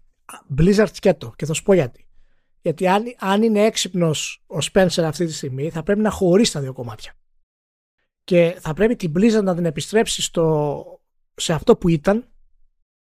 Δηλαδή μια εταιρεία η οποία έβγαζε παιχνίδια κάθε 4 με 7 χρόνια και ήταν εφημισμένη για την πολύ καλή ποιότητά της αλλά και τη, το ταλέντο της γενικά και να δημιουργήσει το άλλο κομμάτι, την Activision Blizzard, τι πέφτει όπως θέλεις εσωτερικά, δεν έχει καμία σημασία, η οποία θα ασχολείται περισσότερο με παιχνίδια σαν το στυλ Call of Duty, παιχνίδια τα οποία βασίζονται ε, σε ετήσιες ε, εκδόσεις, σε mobile, σε games as a service κτλ. Είναι πολύ σημαντική αυτή η ευκαιρία που έχει κάνει και δηλώνει ο, ο Spencer ότι ε, θέλει να επισκεφτεί παλαιότερα franchises αλλά και franchises τα οποία δεν, είναι, δεν έχουν γίνει ποτέ. Ε, χρειάζεται ένα πολύ δυνατό χαρτί ο Spencer για την Blizzard αυτή τη στιγμή. Ένα από τα πιο δυνατά χαρτιά, το είχαμε αναφέρει τότε και ακούγεται αστείο, αλλά κατά τη γνώμη μου δεν είναι εάν κάποιος θέλει να κάνει μεγάλο μπαμ και να πει ότι χρηματοδοτούμε παραδείγματος χάρη το StarCraft Ghost από το μυθικό τίτλο της, ε, ε, της Blizzard για να ξεκινήσουμε τη νέα εποχή της Blizzard με τα νέα IP. Και η Blizzard θα έχει τη διάθεση 5-6 χρόνια να ασχοληθεί και να βγάλει επιτέλους ένα όρομα που ήθελε ε, να βγάλει και να ακολουθήσει για αυτό το, το παιχνίδι. Παράδειγμα είναι αυτό, δεν ξέρουμε κάτι, οπότε μην το δένετε κόπο. Σταματάω εδώ πρώτα να μου πεις πώς φαίνονται αυτά, αυτά αρχικά. Για να, για, για να υπάρχει μισή ελπίδα να κινηθεί κάπως έτσι το πράγμα, πρέπει να έχει δεχτεί ήδη η Microsoft ότι δεν μπορεί να είναι τόσο hands-off όσο είναι τόσο καιρό. Αυτό το ε, διαφορετικό management τα Xbox Game Studios, διαφορετικό management ε, και marketing και τα πάντα όλα ξέρω εγώ, ε, η Bethesda, ε, η Zenimax βασικά και διαφορετικό τώρα Activision Blizzard βγάζει νόημα στην αρχή διότι ε, όταν θες να τέλος πάντων να βγεις με πράγματα στην αγορά δεν γίνεται να πας αύριο και να τους απολύσεις όλους. Δηλαδή δεν είναι, θέλουν χρόνο αυτά. Ε, αλλά πρέπει να υπάρχει χαλινάρι. Εμένα δεν μου φαίνεται πολύ λογικό το ότι τους έχει αφήσει τόσο, τόσο χήμα γιατί όσο έχει μπορεί να δοκιμάσει να κάνει πράγματα σαν και αυτά που λες στα Xbox, στα, στα Xbox Game Studios. Δεν μπορεί, γιατί έχει, ξέρεις, είναι απευθείας. Δεν μπορεί να πάει στην Blizzard με την ίδια ευκολία και να πει: Παιδιά, κοιτάξτε να δείτε έτσι και έτσι. Λόγω του τρόπου με τον οποίο είναι στημένη όλη η διοίκηση. Αυτό θέλω να πω, ρε παιδί μου. Αυτό κάπως πρέπει να αλλάξει. Και θα δούμε πώς θα αλλάξει, γιατί το ερωτηματικό είναι το ποιος θα πάρει τη θέση του Kotick. Η... Τα πονταρίσματα πέφτουν στη Sarah Bond, που την έχουν και πρόχειρη. Τώρα το αν θα πέσουν μέσα οι στοιχηματίες είναι άλλο καπέλο. Αλλά τέλος πάντων. Αν αρχίσει, ξέρεις, να σφίγγει η δομή, ώστε να υπάρχει ελπίδα για πιο ενιαία στρατηγική, όχι να πας να τους τσακίσεις στο δημιουργικό, ε, τότε ναι, συμφωνώ. Δηλαδή, αυτή είναι και η δική μου ελπίδα βασικά. Απλά δεν έχω μέχρι τώρα δείγμα ότι θα κινηθούμε αυτονόητα προς τα εκεί. Βάσει προηγουμένου, ρε παιδί μου. Όχι, ναι, ναι, αυτό δεν το ξέρουμε. Λέμε ποιο θα είναι για μένα το, το, το, το σενάριο, το πιο καλό σενάριο για να χρησιμοποιήσει ας πούμε, όλα τα assets της, ε, της εταιρείας. Αλλά ε, εμβόλυμο σε αυτό, να πούμε ότι για να γίνει αυτό, δηλαδή όντως να διαχωρίσεις τις εταιρείες, να αποκτήσεις έναν AAA developer επίπεδου, να συνεχίσεις τα κολλητή κτλ. Χρειάζεται απίστευτη αναδιοργάνωση στην ε, διοίκηση. Και στα day to day στην επικοινωνία την εσωτερική, στις θέσεις που ε, οι υπεύθυνοι θα παίρνουν μεγάλες αποφάσεις χωρίς να απασχολούν τα ανώτερα κλιμάκια ας πούμε, της Microsoft. Από μια τέτοια εξαγορά δεν είναι αγόρασα το περιπτεράδικο της γειτονιάς και έχω τώρα τρία περίπτερα. Χρειάζεται πάρα πολύ μεγάλη ικανότητα για να το κάνεις να λειτουργήσει. Και η δουλειά της Microsoft το είπε χαρτολογώντας ο, ο Spencer και το εννοεί κιόλας ε, ότι τώρα ξεκινάει η δυσκολία. Η μεγάλη δυσκολία είναι τώρα. Μα στην ουσία ο, ο, το πλή, σε πλήθος στούντιο και τα λοιπά, όχι σε πλήθος τζίρο, όχι σε τζίρο, γιατί ο, ο τζίρος κατά μία έννοια πηγαίνει γύρω στο τίσιος κύκλος τέλος πάντων, γύρω στο 60% πάνω μόνο και μόνο από τη στάνταρ δραστηριότητα τέλος πάντων. Αλλά ναι. από άψη πλήθους στούντιο και τα λοιπά πήγε double score. Είναι δύσκολο πολύ. Οπότε σε αυτό το κομμάτι να περιμένετε ότι πρέπει να γίνει πρώτα αυτό πριν προχωρήσουμε. Και για μένα θα ήταν καλό να ανακοινωθεί κάτι, όχι τώρα, αλλά μέσα στον επόμενο χρόνο, για να δώσει μια πορεία μια ταυτότητα γενικότερα στις, ε, στους εργαζομένους ε, της Activision Blizzard. Το οποίο με φέρνει στο τρίτο κομμάτι, το οποίο είναι ότι υπάρχουν πολλές απολύσεις. Αυτό, παιδιά, δεν υπάρχει ε, διαφορετική, ας πούμε, διαδρομή. Ε, μπορεί να μην γίνουν άμεσα, μπορεί να πάρουν δύο χρόνια να γίνουν. Γιατί οι απολύσεις θα έρθουν αναλόγως με το πώς αλλάζουν τα τμήματα αλλά μέρος των ε, εξαγορών και δι τόσο μεγάλων εξαγορών είναι οι απολύσεις. Οπότε πολλοί κόσμος θα χάσει τη δουλειά του ή στην καλύτερη περίπτωση που είναι από τις χειρότερες αλλά τουλάχιστον θα έχουν τη δουλειά τους είναι να ε, μετατεθούν σε άλλα πόστα μέσα σε όλο αυτό το, το μεγαθύριο το οποίο έχει, έχει δημιουργηθεί. Ε, νομίζω αυτό είναι κάτι το οποίο θα, θα πρέπει να το περιμένουμε ούτως ή άλλως. Και το τέταρτο κομμάτι είναι φυσικά η εισαγωγή στα, στα mobile με τις εταιρείες που πήρε ας πούμε και την King αυτή τη στιγμή το οποίο είναι από τα μεγάλα κομμάτια ε, της στρατηγικής που έχει Microsoft γενικά. Δεν θα έρθει αυτό απαραίτητα με το πώς το σκέφτεται ίσως ο Spencer ή οποιοδήποτε άλλος. Α, θα βάλουμε τα franchises Blizzard, θα γίνουμε διάσημοι, θα βγάλουν πολλά λεφτά. Αυτά είναι, θα είναι σχετικά αποτυχημένα. για, για, προσέξτε, για επίπεδου, για νούμερα κινητών. Θα έχουν πάρα πολύ κόσμο. Απλά για νούμερα κινητών δεν θα φτάσουν σε επίπεδο που θα φτάσουν.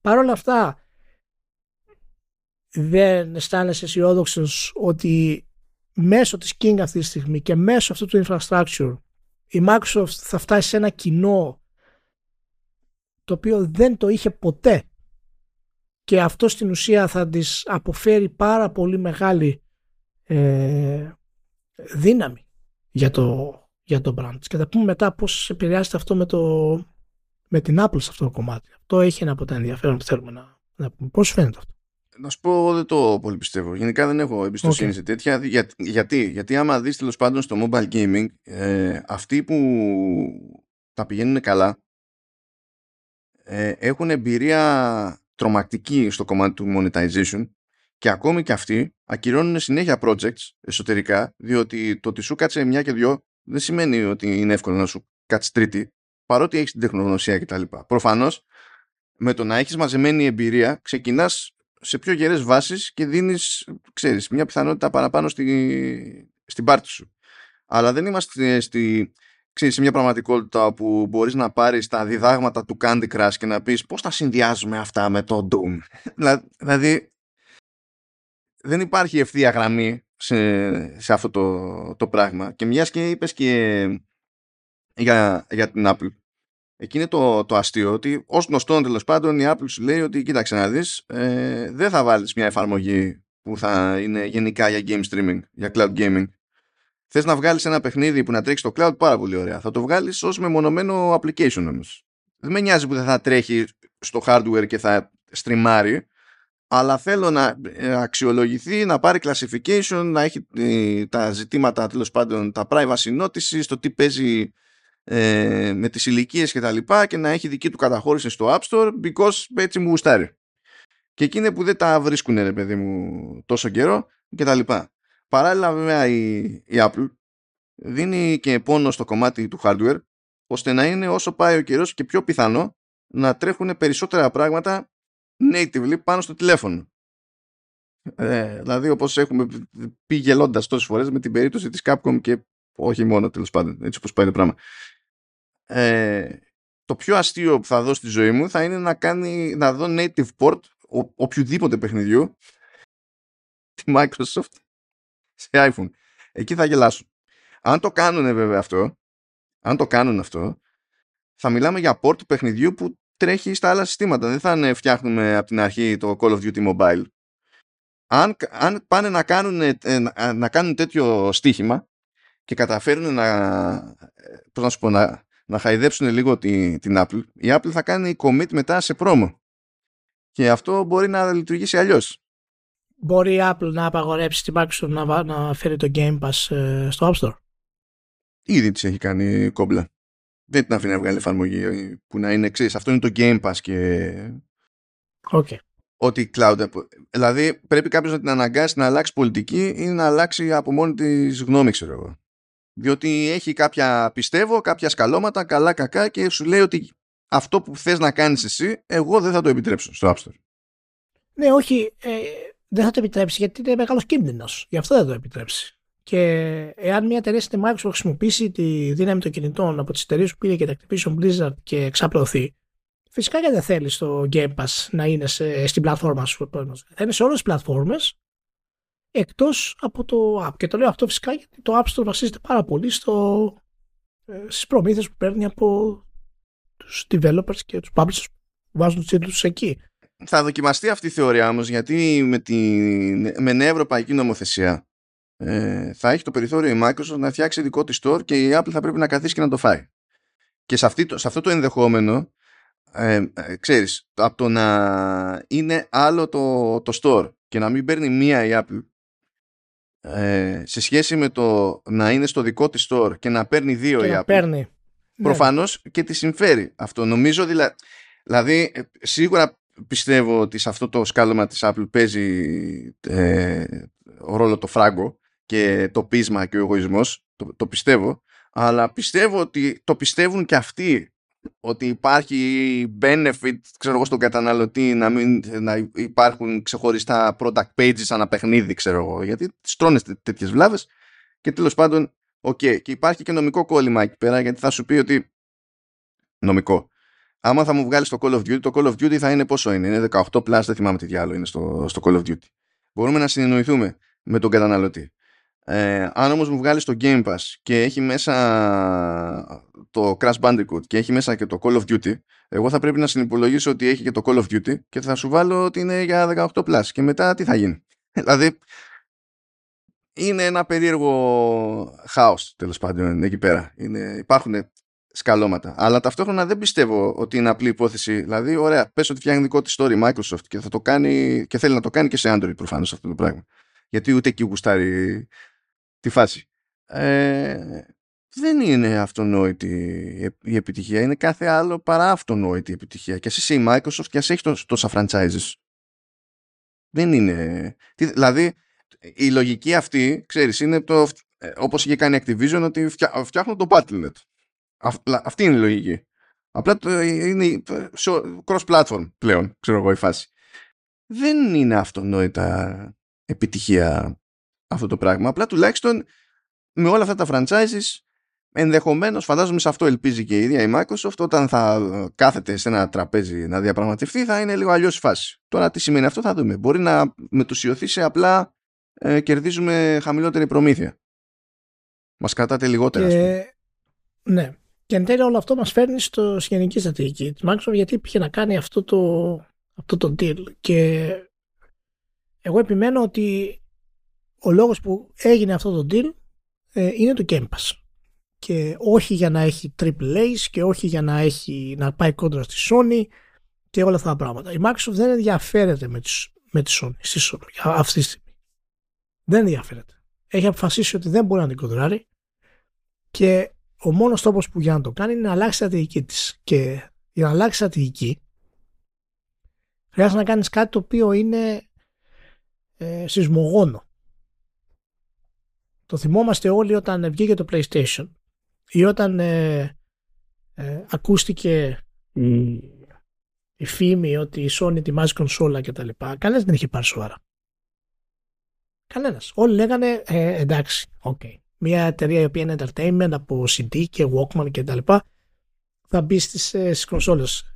Πώς θα αντιμετωπίσει την Nintendo; Πώς θα το κάνει αυτό το πράγμα; Πού θα βρει τα παιχνίδια; Πώς θα γίνει; Ο, ο τρόπος που το έκανε ήταν να αλλάξει τις συνθήκες με τις οποίες παίζονταν το παιχνίδι. Τις άλλαξε. Δεν έφερε δικά σου παιχνίδια. Απελευθέρωσε τους third party publishers. Άλλαξε τα δεδομένα της αγοράς. Έκανε marketing το οποίο ήταν target για teenagers, όπως ήταν και η προϊστορία της. Και ε, είναι μέρος του πώς άλλαξε η αγορά αυτό το κομμάτι.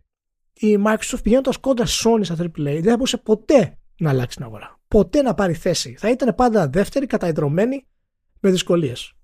Και πάντα θα έπρεπε να συγκριθεί, ας πούμε, ε, με τα αντίστοιχα της Sony. Οπότε αποφασίζει να αλλάξει τελείως τα δεδομένα της αγοράς για να προχωρήσει. Και ο τρόπος για να το κάνει αυτό είναι να προσφέρει μια στρατηγική στην οποία η Sony δεν μπορεί να έχει απάντηση. Όπως δεν είχε και η Nintendo απάντηση στη Sony. Αυτό σημαίνει ότι η Sony θα καταστραφεί όπως δεν καταστράφηκε και η Nintendo. Αλλά θα πρέπει να αναδιοργανωθεί για να τα απεξέλθει. Η βασική δύναμη της Activision Blizzard, η βασική, έχει κι άλλες, η βασική της δύναμη σε αυτή την εξαγορά είναι τη δύναμη που φέρνει στο Game Pass. Όχι με το πόσα παιχνίδια έχει διαθέσιμα. Αυτό είναι δευτερεύον. Η βασική δύναμη της εξαγοράς είναι η επέκταση του branding του Game Pass μέσω των τίτλων της Activision Blizzard. Εάν γίνουν διαθέσιμοι οι τίτλοι, που θα γίνουν, έχουν γίνει και ε, δεν υπάρχει καμία αμφιβολία σε αυτό το κομμάτι. Στο Game Pass της Activision Blizzard θα έρθουν μαζί και περισσότερος κόσμος από ό,τι πριν. Μπορεί να μην έρθουν όλοι. Μπορεί να μην πάρει το κοινό του PlayStation για να παίξουν στο Game Pass. Αυτό, αυτό δεν, δεν μπορεί να γίνει άμεσα. Αλλά θα έρθει κάποιο κοινό, θα ξεκινήσει να έρχεται. Αυτοί που είναι τώρα 20 αυτοί που είναι 15, αυτοί που είναι μπαμπάδες και λένε γιατί να πληρώνω 70 ευρώ το παιχνίδι που θέλει ο γιος μου, θα το βάλω αυτό που έχει και άπειρα, οικογενειακό. Θα αρχίσουν ο κόσμος και θα ακουστεί το Game Pass. Η, η εξαγορά αυτή θα μεγαλώσει την οικονομική δύναμη του Game Pass, γιατί τα έσοδα που θα έρχονται από τους ήδη υπάρχοντες τίτλους που θα είναι διαθέσιμοι μέσα και φυσικά και λοιπές συμφωνίες που πρόκειται να γίνουν θα ανεβάσουν την ε, δυνατότητα του Game Pass να φέρει περισσότερα third parties μέσα. Σκοπός του Game Pass για μένα θα έπρεπε να είναι και πιστεύω αυτή είναι η στρατηγική συνολική είναι να προσφέρει μια πλατφόρμα η οποία θα έχει μέσα ανταγωνιστικούς τίτλους και είναι στο επίπεδο του AAA ως third parties και όσο πιο πολλά χρήματα έχει το Game Pass παράγει το Game Pass τόσο πιο γρήγορα θα έρχονται αυτοί. Μια αναλογία για να καταλάβετε τι, τι εννοώ ακριβώς είναι ότι σκεφτείτε το Netflix αύριο να ανακοίνωνε ότι ανεβάσει η συνδρομή του από 10 ευρώ πόσο είναι στα 15 ευρώ. Αλλά μαζί με αυτή τη συνδρομή θα έχει μέσα και τα 10 καλύτερα show του HBO. Και με αυτή τη συνδρομή θα έχει μέσα τα 10 νέα show του Amazon. Σκεφτείτε πόσο μεγάλο πρόβλημα θα ήταν αυτό φυσικά για το HBO αλλά και για την Amazon αν ποτέ αυτό γινόταν. Δεν θα γίνει αυτό, αλλά είναι η αναλογία που θέλω να καταλάβετε.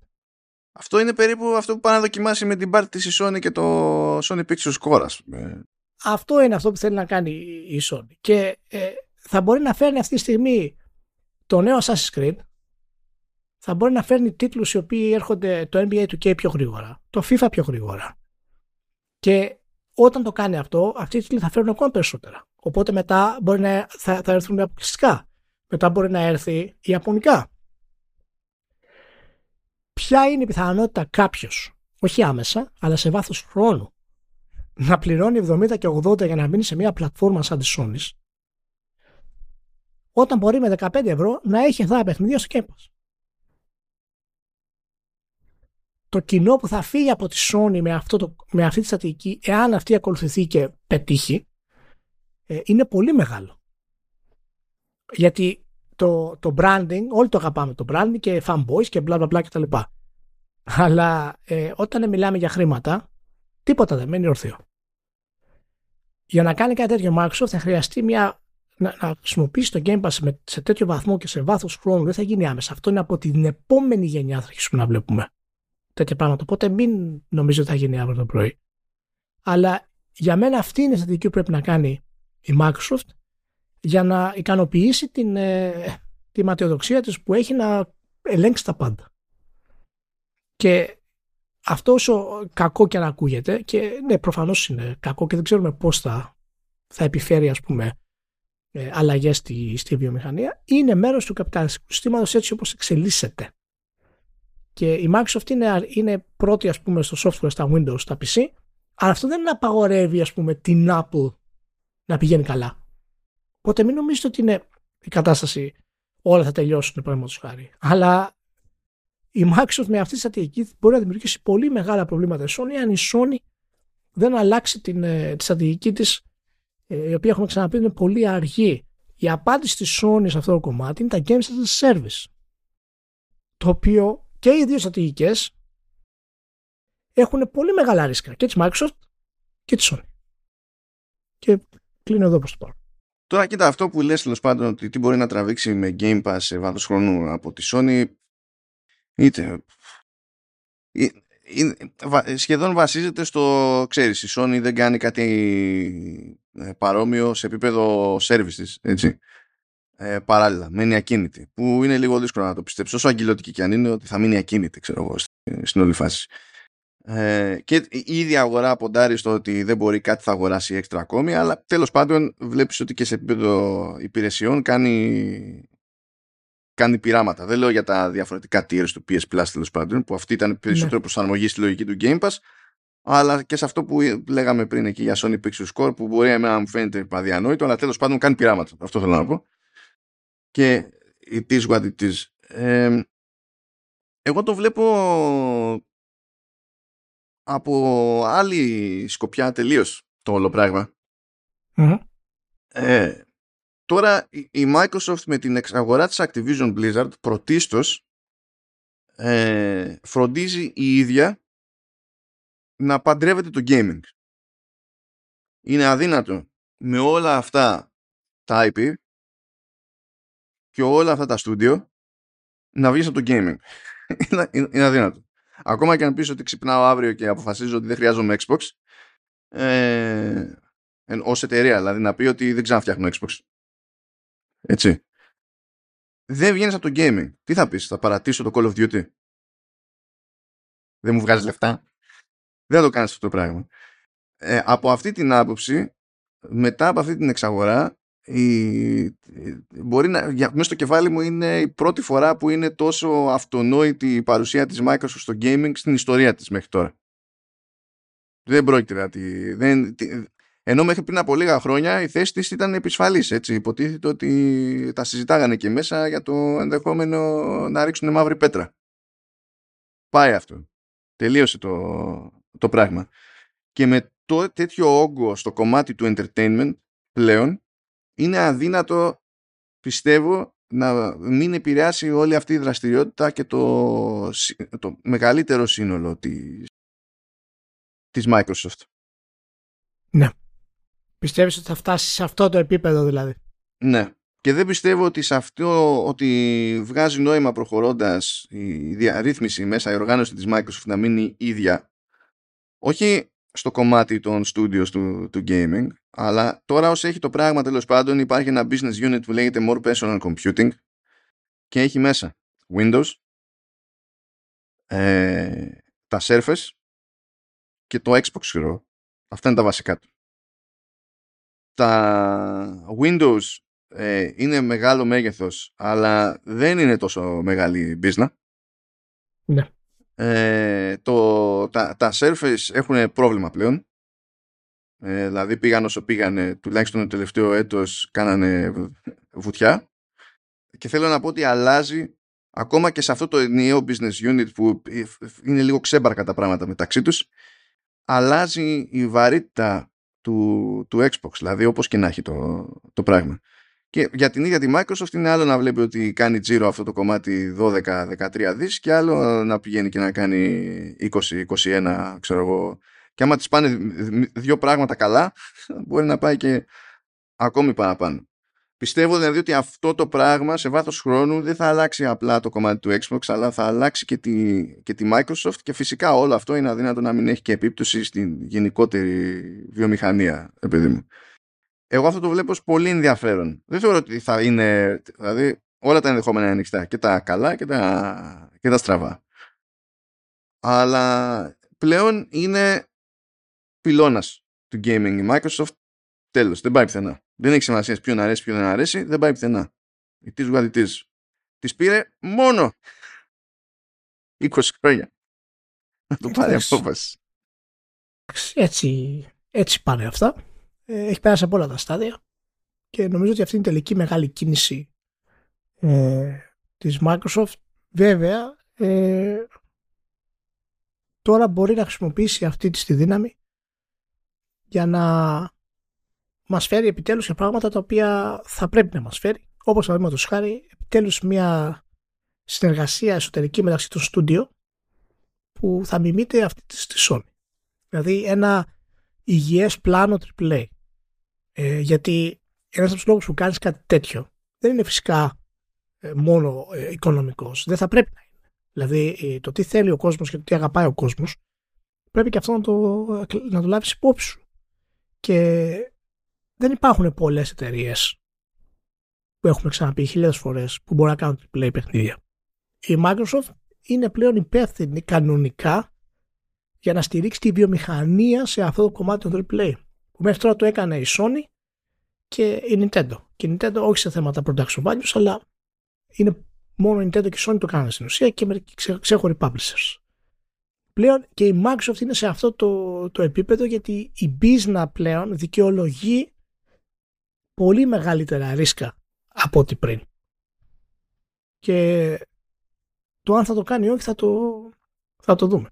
Πάντως δεν είναι η κατάσταση όλη ε, χαρούμενη και όμορφη. Όπως είναι πάρα πολύ δύσκολα τα πράγματα για τη Microsoft να κάνει αυτό το πράγμα να λειτουργήσει όπως πρέπει. Εγώ δεν έχω πολύ εμπιστοσύνη σαν διοικητικά της Microsoft, να σου πω την αλήθεια. Θεωρώ ότι έχει ένα πολύ μεγάλο χάος μεταξύ των ομάδων της έχει πρόβλημα, έχει πρόβλημα ε, marketing να περάσει τις ιδέες της και να πιάσει τη φαντασία του κόσμου γιατί πρέπει να αλλάξουν πολλά μάλλον. Τώρα δεν έχει δικαιολογία όμως. Τώρα δεν είναι όχι η Microsoft δεν είχε εμπειρία, η Microsoft είχε, δεν είχε αρκετό χρόνο, δεν είχε τους κατάλληλους ανθρώπους. Ε, τώρα τελειώσαν όλα αυτά. Τώρα έχει, έχει τη δύναμη που έχει τη δύναμη. Είναι σαν να είναι μια ομάδα ποδοσφαίρου, σαν τη Real Madrid, παραδείγματος χάρη, που είχε πάρει του Γκαλάκτικου δεν υπάρχουν δικαιολογίες. Α, θα κερδίσουμε, δεν θα κερδίσουμε, θα πάρουμε πρωτάθλημα, δεν θα πάρουμε πρωτάθλημα. Και δεν είχαν καταφέρει να κάνουν σχεδόν τίποτα. Δυστυχώς. Οπότε δεν υπάρχουν δικαιολογίες πλέον για τη Microsoft. Πρέπει να, να αρχίσει να συμπεριφέρεται σαν ηγετική φυσιογνωμία στη βιομηχανία. Για τον αγαπάω τον Spencer και τα λοιπά και καταλήγω και κλείνουμε μάλλον με το πιο βασικό κομμάτι όλη αυτής της ανάλυσης που ξεκίνησε και το είπες εσύ ότι η ιδέα του hippie πρέπει να κλείσει. Να τελειώσει. Έτσι, δεν υπάρχουν χίπιδες πλέον στη Microsoft. Πρέπει να πέσει πολύ δυνατό χέρι και το ποιος κάνει τι και ποια στούντιο κάνουν τι. Ιδάλλως μάλλον δεν θα τα δω καλά τα πράγματα. Για θέλει, γενικά θέλει κάποιο είδους χέρι σε κάθε περίπτωση. Δηλαδή σκεφτείτε τώρα χαβαλέ, έτσι, όσοι έχουν τα πράγματα. Υπάρχει 343 Industries με μηχανή Sleep Space. Ε, υπάρχουν ένα μάτσο στούντιο που ασχολούνται με Unreal Engine.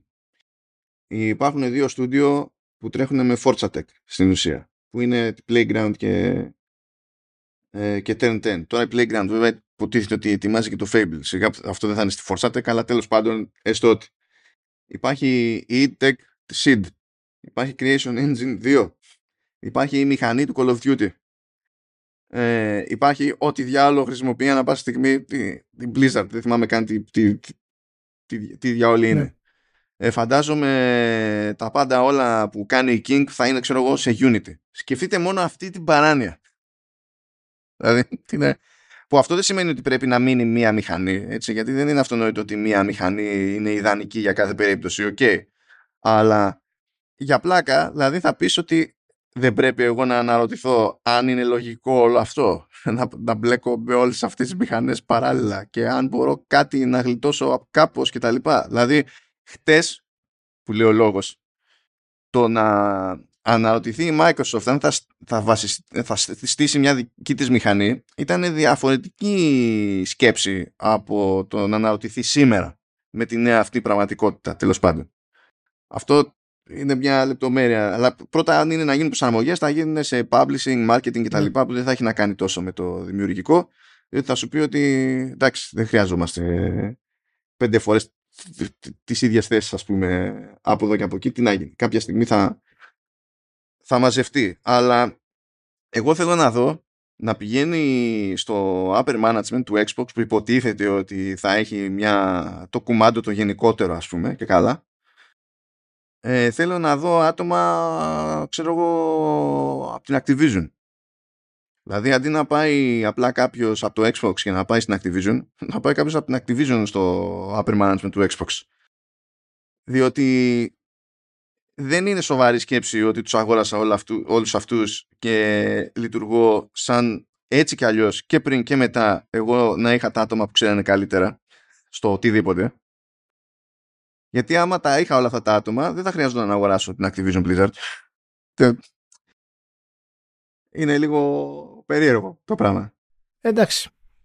Φιλάκια πάρα πολλά σε όλους, να είστε όλοι καλά, να έχετε μια σούπερ εβδομάδα και όσο μπορείτε να αντέχετε με όλα αυτά που συμβαίνουν στο, στο Ισραήλ.